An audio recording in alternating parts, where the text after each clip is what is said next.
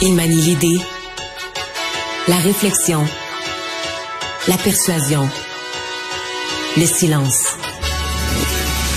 Mario Dumont. Informé, cultivé, rigoureux. Il n'est jamais à court d'arguments. Mario Dumont. Pour savoir et comprendre. Bonjour tout le monde, bonne fin d'après-midi, bienvenue à Cube euh, Radio. Euh, matinée quand même intéressante euh, ce matin à la Chambre des communes à Ottawa, alors qu'on avait tellement parlé de la Fondation Trudeau. Bien, l'ancienne présidente, démissionnaire, Mme Pascale Fournier, euh, oui, elle n'est plus présidente, elle fait partie de, cette majorité du conseil d'administration qui a démissionné. Ben, je vais vous dire franchement, tu sais, des fois, les comités parlementaires, euh, les gens patinent. Mme Fournier, ben, remarquez, on sait pas tout peut-être, mais en tout cas, à première vue, elle a parlé avec franchise, a raconté l'histoire du chèque reçu euh, avec prête-nom. Euh, et maintenant, c'est confirmé. Elle-même a découvert les prête-noms et les manigances. A raconté ça au comité parlementaire, raconté toutes les chicanes qui ont suivi. Quand elle, elle a voulu faire un peu le ménage, faire la lumière à la Fondation Trudeau, euh, certains membres qui voulaient rien savoir, la guerre que ça a causé. Donc, ouais, une matinée quand même éclairante, mais pas très bonne pour la Fondation Trudeau. On rejoint l'équipe de 100% de nouvelles. Mario Dumont dans les studios de Cube Radio. Bonjour Mario. Bonjour. Bon, alors, euh, pas faire autrement que de parler de cette semaine. Euh, difficile pour euh, le premier ministre François Legault et son gouvernement. Probablement qu'il a hâte plus que nous autres à la fin de semaine. Donc, euh, il y a plusieurs choses à dire. Là, il y a même des, euh, un sondage là, rapidement qui est sorti, un sondage Somme le Soleil. Peut-être qu'on peut voir d'abord donc deux de ces sondages. Le premier sur cette proposition de nouveau troisième, en fait le troisième lien, mais exclusivement transport collectif dans toute la grande région de Québec. 61 11% qui sont plutôt ou totalement défavorables, seulement 25% favorables. Et il y a aussi évidemment sur euh, la volonté, par exemple, de voter pour la CAQ. Auriez-vous voté pour la CAQ si vous aviez appris ça, finalement, que le projet de troisième loi était rejeté et qu'il y avait seulement pour le transport en commun? 50% disent je revoterai pour eux, mais l'autre 50% je ne voterai pas pour eux. Donc, on le voit à chaud, à tout le moins, là un rejet dans la région de Québec. Oui, c'était prévisible, totalement prévisible. En fait, euh, la question de voter, ça, je reste calme avec ça. on est à trois ans et demi des élections. Pour moi, en termes de politique publique, si on regarde ça en termes de politique publique aujourd'hui, c'est le premier sondage qui est intéressant parce qu'on s'est parlé plus tôt cette semaine, Sylvain, du fait que là, le gouvernement se, se replongeait dans le même genre de scénario de, de nouveaux tunnels juste pour le transport en commun, mais pour lequel on n'a pas de tracé, pas de coût, pas, de facture, euh, pas d'évaluation, d'estimation des coûts, mais on dit quand même du côté du gouvernement, oui, oui, on va le réaliser. Et, c'est le même scénario que ce qu'on a vécu avec le projet plus gros de tunnel. Mais moi, quand je dis que j'y crois pas, que je pense pas qu'il va se réaliser un jour ce projet-là, est-ce qu'on pense sérieusement qu'un projet où les trois quarts de la population est en désaccord, qu'un gouvernement politiquement va mettre 5, 6, 7 milliards là-dedans? Mais sincèrement, euh, j'en doute juste un peu plus. Donc pour moi, c'est ça la, grande question. Et ce que j'ai vu dans la semaine, c'est euh, Bernard Drinville qui, lui, durcit sa position en disant, ben là, moi, le, tunnel de transport en commun, je veux le voir, je, veux que les gens puissent le voir, qui va être déjà en construction lors de la prochaine élection. François Legault, lui, qui veut pas se commettre comme ça, il veut, il veut se laisser un petit peu de marge de manœuvre. En même temps, il dit, oui, oui, on va le faire. Euh, donc c'est une euh, c'est pour moi c'est pas, pas fini là.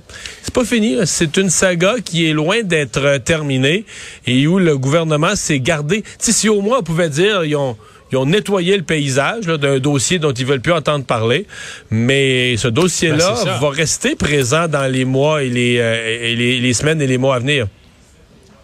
Et si comme c'est tout à fait prévisible. Éventuellement, on décide d'abandonner même ce projet-là collectif parce qu'il n'y a pas de volonté populaire de le faire. Ben, euh, la popularité du gouvernement va, va, va baisser davantage. Et ben là, qu'on va, on va revivre euh, tout ce qu'on voit cette semaine, puis ben l'engagement rompu, puis tout ça. Donc, euh, c'est... il y a eu une, certainement de mauvaise lecture. Je pense qu'on s'est rendu compte à un point à la CAQ qu'on pourrait pas réaliser le tunnel. Bon, ça, je peux accepter ça. Euh, on reste avec une question. Est-ce que quelqu'un, à la dernière élection, aurait pu se douter euh, que ça s'en allait nulle part? Mais enfin, Mettons, mettons qu'on est généreux. Mettons que non. Mettons qu'à l'élection en octobre, début octobre, tout le monde était sincère qu'on voulait faire un tunnel, puis que les chiffres qui sortent depuis ce temps-là les découragent. L'opération, l'opération, là, euh, enterrer le dossier. L'opération, à mon avis, là, ça aurait dû être chorégraphié d'une façon beaucoup plus ah habile. euh, même, genre, soumettre ça. Tu sais, soumettre d'abord l'ensemble des chiffres, l'ensemble des études, faire la démonstration que, oh, on voulait se faire ce projet-là, mais compte tenu des coûts, de l'achalandage, de l'ensemble des variables, le projet n'est plus faisable, ne tient plus la route.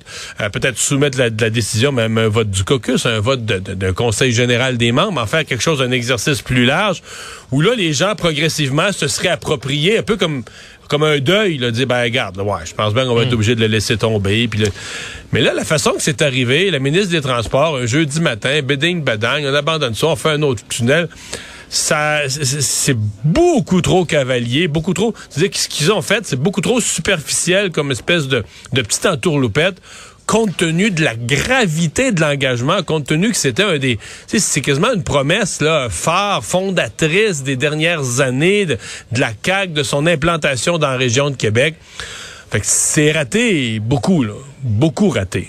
Oui, ça semble, ça, semble improvisé. Et, évidemment, les partis d'opposition qui avaient de la difficulté à s'imposer hein, dans le premier mandat, avec la pandémie, bien sûr, ben là, c'est à peu près le contraire. Et là, il y a même euh, le Parti québécois qui a décidé de lancer une, campagne publicitaire avec l'accumulation des promesses brisées. C'est de bonne guerre, là, quand même, en politique? Oui, absolument. Absolument. Et le PQ.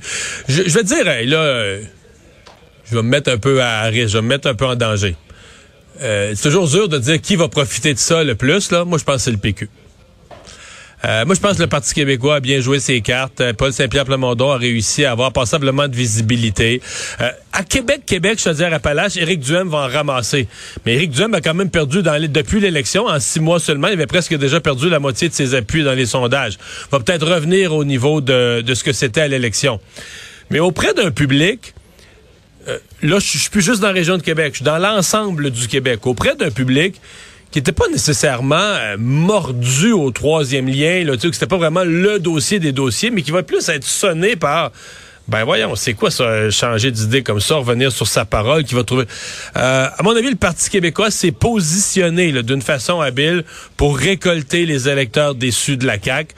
Et moi, je serais pas... D'abord, le Parti québécois est déjà sur une montée. Il faut dire qu'ils sont partis très, très bas au déclenchement de l'élection. La semaine avant le déclenchement de l'élection, je pense qu'il y a eu un sondage qui est mettant en bas de 10, 8 ou 9.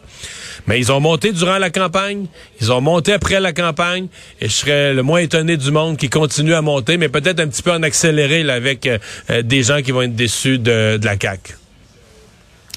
Parlons d'un dossier un peu plus local quand même. Ça se passe dans la région de Québec. La hausse de loyer d'un CHSLD non conventionné. Donc, euh, le domaine Saint-Dominique, des hausses de 30 à 50 jusqu'à 97 000 pour, pour un loyer. Là, on recule un peu là, en attendant finalement de devenir conventionné et tout ça. Des situations qui préoccupent là, les personnes âgées surtout, là, qui sont vulnérables. Oui, mais on peut pas on, peut constater, puis peut-être que cette, euh, cette nouvelle-là lance un questionnement bien réel sur la, la santé financière de ces résidences-là il y a un constat à faire, Sylvain. Moi, je me souviens, il y a 10, 15, 20 ans, on en faisait des blagues. Là, quand des gens, ou même le Fonds de solidarité de la FTQ, tu sais, les gens investissaient dans des résidences pour aînés. On faisait des blagues avec ça, vous leur dire, c'est comme pour imprimer de l'argent. C'est tellement facile. Ça va toujours être plein. T'es sûr d'un taux d'occupation de 100% euh, des aînés qui sont pris, qui sont hébergés là. Il y a un vieillissement de la population. Tout le monde est pogné pour payer. Il y avait comme euh, une, espèce de, de certitude. Et c'est plus ça. Dans le cas des, je, mets de côté pendant un instant les CHSLD, dans le cas des RPA, des résidences privées pour aînés, des personnes un peu plus autonomes, ça n'a pas de bon sens. C'est une hécatombe. Ça ferme. Dans la région de Québec, il y en a encore un qui est annoncé cette semaine. Ça ferme à Québec, ça ferme dans les cantons de l'Est, ça ferme en Outaouais. C'est terrible. Il y a des gens qu'on déménage, qu'on leur dit, écoutez, là, dans, je pense qu'on leur demande un délai de neuf mois. C'est pas, pas à la fin de la semaine, ça donne quand même un petit délai, mais tu sais, quand t'as 80 quelques années, c'est ta place, c'est ta messe. Tu sais, tu vis là depuis que t'es installé, là, on te dit, là, faut trouver toi une nouvelle place, on ferme la shop ici. Donc, l'hébergement des aînés en général, là, connaît une nouvelle réalité financière à laquelle on n'était pas habitué à l'époque où on caricaturait que c'était payant, payant, payant. Ceci dit, une fois qu'on a accepté ça, puis que le gouvernement doit jouer avec les nouveaux paramètres, ben voyons, on peut pas augmenter le loyer d'une personne âgée de 30%, 40% 50% d'une année à l'autre. Voyons. -dire, les personnes âgées ont pas, il n'y pas qui ont d'augmentation de salaire, puis qui ont de promotion à leur job. Fait que, euh, tu sais, il faut, faut, euh, faut en tenir compte de la réalité, de la réalité financière. Et je pense que la ministre euh, Bélanger est directement interpellée. Là, on a, parce qu'on a mis le couvercle sur la marmite pour se donner le temps de regarder ça euh, plus attentivement. Ça, me paraît euh, bien sage. Qu'il y ait des augmentations, on le comprend. Il y a l'inflation, donc les aliments qui servent, tout, augmente. On, comprend ça. Mais des augmentations de 30, 40, 50, c'est pas, pas, de bon sens. Un, un, mot, Mario, sur la grève des fonctionnaires. Une nouvelle offre qui est déposée la part, évidemment, du gouvernement. Oui, ben... On approche, euh, j'espère que ça va négocier en fin de semaine. Moi, je dis, on approche le point de rupture où lundi matin, on amorcerait une troisième semaine de, grève.